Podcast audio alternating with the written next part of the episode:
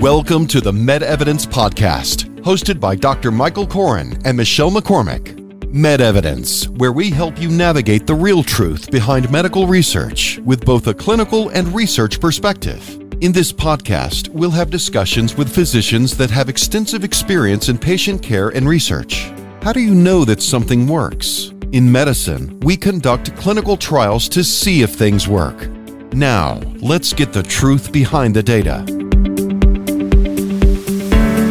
Welcome to Med Evidence, powered by Encore Research Group. Go to encoredocs.com. This is Med Evidence, truth behind the data. In this episode, Dr. Michael Koren and Dr. Mitch Rothstein are kicking the nicotine habit. It's a brain thing. Dr. Michael Koren is a practicing cardiologist and chief executive officer at Encore Research Group, which conducts clinical trials across Florida. He has been the principal investigator of over 2,000 trials and has been published in the most prestigious medical journals. Dr. Koren received his medical degree cum laude at Harvard Medical School. And Dr. Mitch Rothstein has practiced clinical pulmonary and sleep medicine for over 30 years in Jacksonville. For the last six years, he has transitioned into clinical research as medical director of the Phase 1 unit at Jacksonville Center for Clinical Research. Always be sure to subscribe to Med Evidence for weekly notifications. And for more information on local trials, go to encoredocs.com. That's E N C O R E D O C S.com or call 904 730 0166.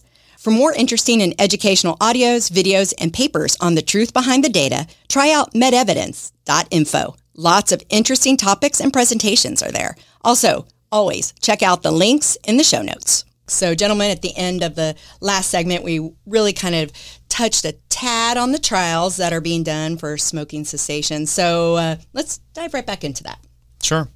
So, as mentioned, we have been very involved in smoking cessation trials, amongst other things. And as a preventive cardiologist, of course, uh, it's something that I'll often refer my patients to typically I would ask patients one have they tried other methodologies? Obviously we talked about cold turkey and um, and the, the five uh, behavioral modifications and the five behavioral modifications. Yep. and we talked about the different forms of nicotine replacement mm-hmm. whether it be um, a topical replacement as a patch or something you put in your mouth chewing.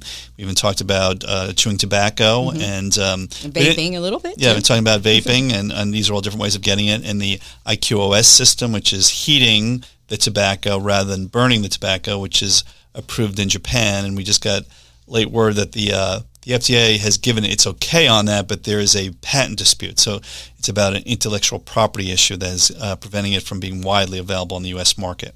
It's just to throw that out there. So, um, so there's a lot of lot of different options, but sometimes even all those options fail. I, actually, the other option we didn't talk about is sometimes um, smoking addiction is really strongly connected with depression. So using uh, antidepressant therapies mm-hmm. can sometimes be helpful. Well, and Dr. And Wellbutrin uh, is the one that's most well known for that. It's um, it's a drug that has multiple properties, and it's it, it's used for anti uh, for antidepressant reasons, but actually probably it's been sold more as a nicotine um, aid a nicotine cessation aid than anything else. I would think. I don't know if the numbers speak for that. Yeah, yeah. absolutely. Yeah, and yeah. Actually, that was um, one of the uh, adverse effects that they found during the depressive studies with Wellbutrin was that people stopped smoking. They didn't have as much urge to smoke, so they Huh. Well, let's uh, do another study on smoking cessation. It's so interesting, and that, and that that happens a lot in clinical trials. It's actually one of the benefits of doing clinical uh, doing clinical trials.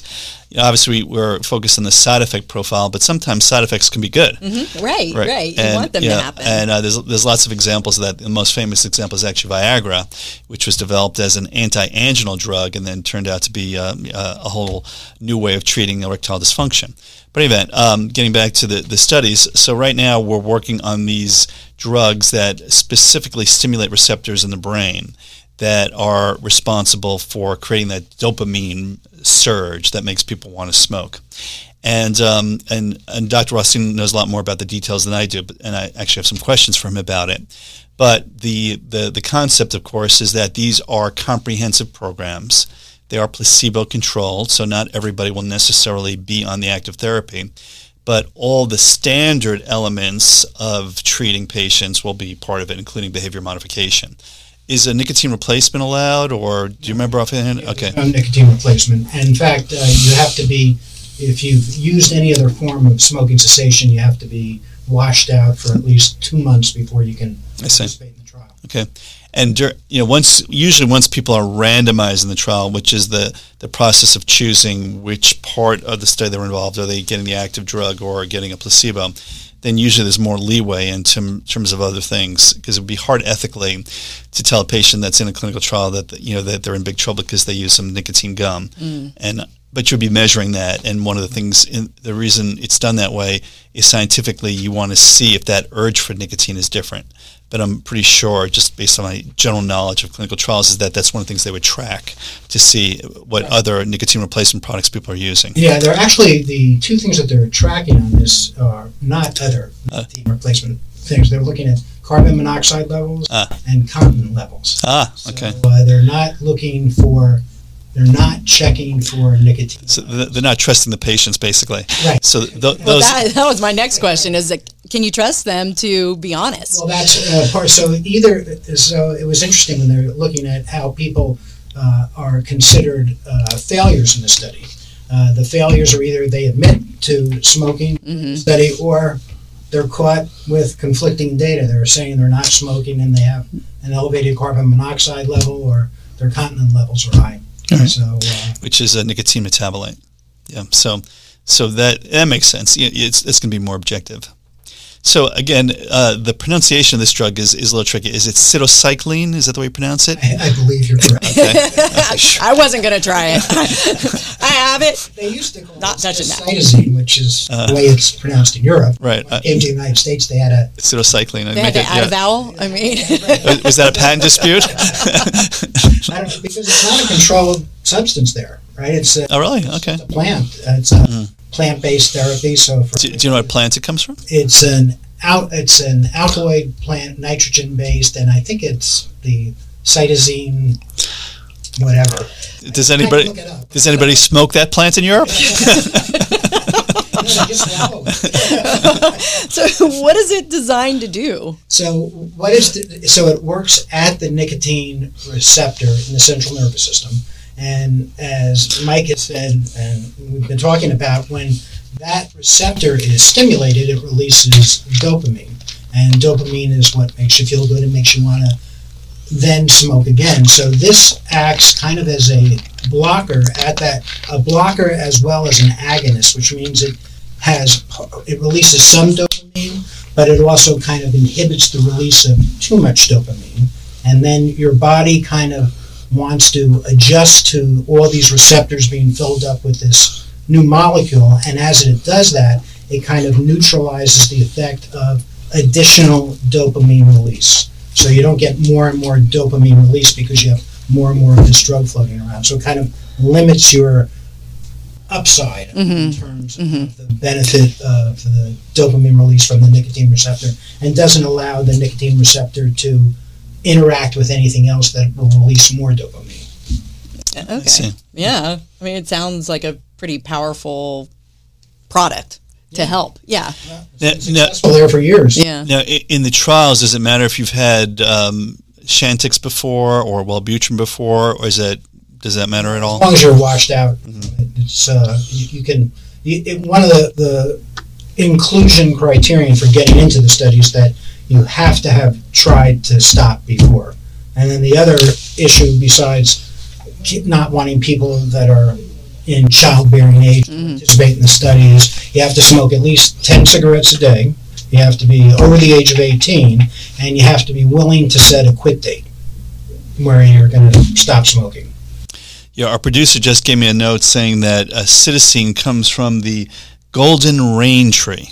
That's, Oh. It's a seed of the golden rain tree. So that's a nice little piece of trivia. Thanks, producer. Yes, thank you. That's oh, now I want to know where this tree is located. it sounds like a nice tree. Well, I'll have to do more research on that. Is why they call it the golden rain tree.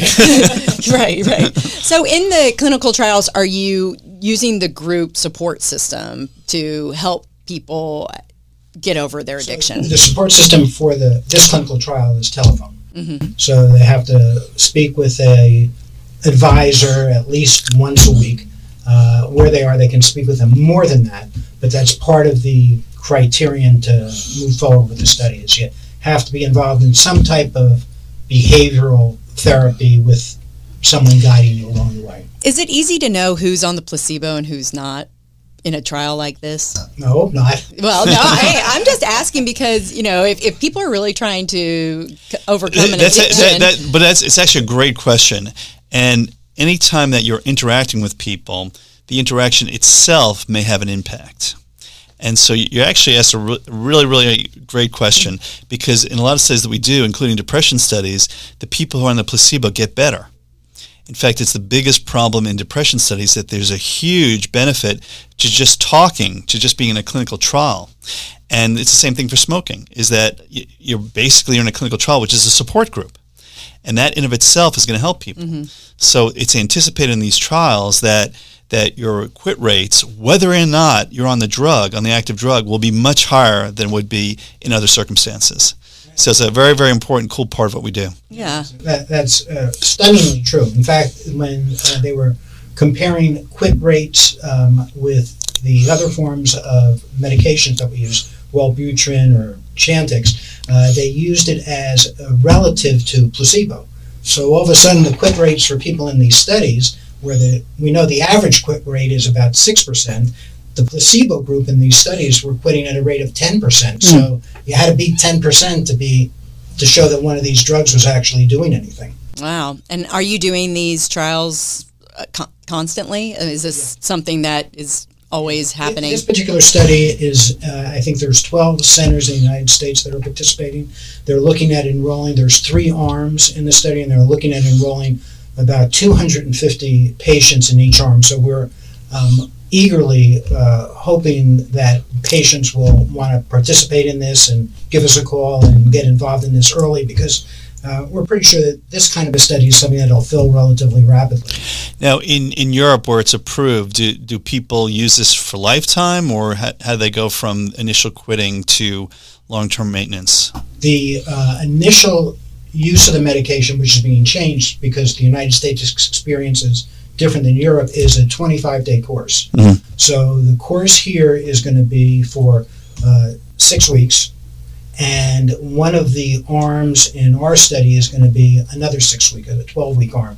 But it's not going to, whether or not people are going to benefit from the additional time, nobody really knows. People that participate in some of the trials have said that, yeah, I think I would have done better if I had another few weeks with the medicine. Mm-hmm. And whether or not there's people that remain on it uh, indefinitely is not known yet either. But traditionally, it was just a 25 day course. Got it. Yeah, and, that, and that's the other thing in these type of studies is that you have the acute interventional phase and then the long term phase. Mm-hmm. And sometimes we have to do the research in the first phase before we go to the other phase. Sometimes there'll be a long-term extension. I don't know if it's it's a case here, or there has to be some sort of strategy afterwards. So maybe that first 25 days is enough to get you off the worst of the addiction, which we know is the case. Mm-hmm. That you're the the cravings for, for tobacco um, are the worst in the first three days, and then once you get past that, it, it, it becomes significantly less. But that transition zone is still going to be some, an important scientific question for the future and a practical question, of course. Well, and you're getting the conversation started with the people. Honestly, you're getting them thinking about it, the behavioral changes that they need to make, and hopefully, you know, geared towards success following that. Yeah, and, and again, even uh, quite frankly, even if you quit for short periods of time, your heart's happy about that. your blood pressure's happy about that. Your brain's happy about that. Right. And so um, certainly there's a lot of you know you can be very nihilistic about it and say, well, I'm going to eventually get back to smoking anyhow because everybody does, or you can say, okay, well, I'm going to keep on trying and be like Mark Twain and keep on quitting.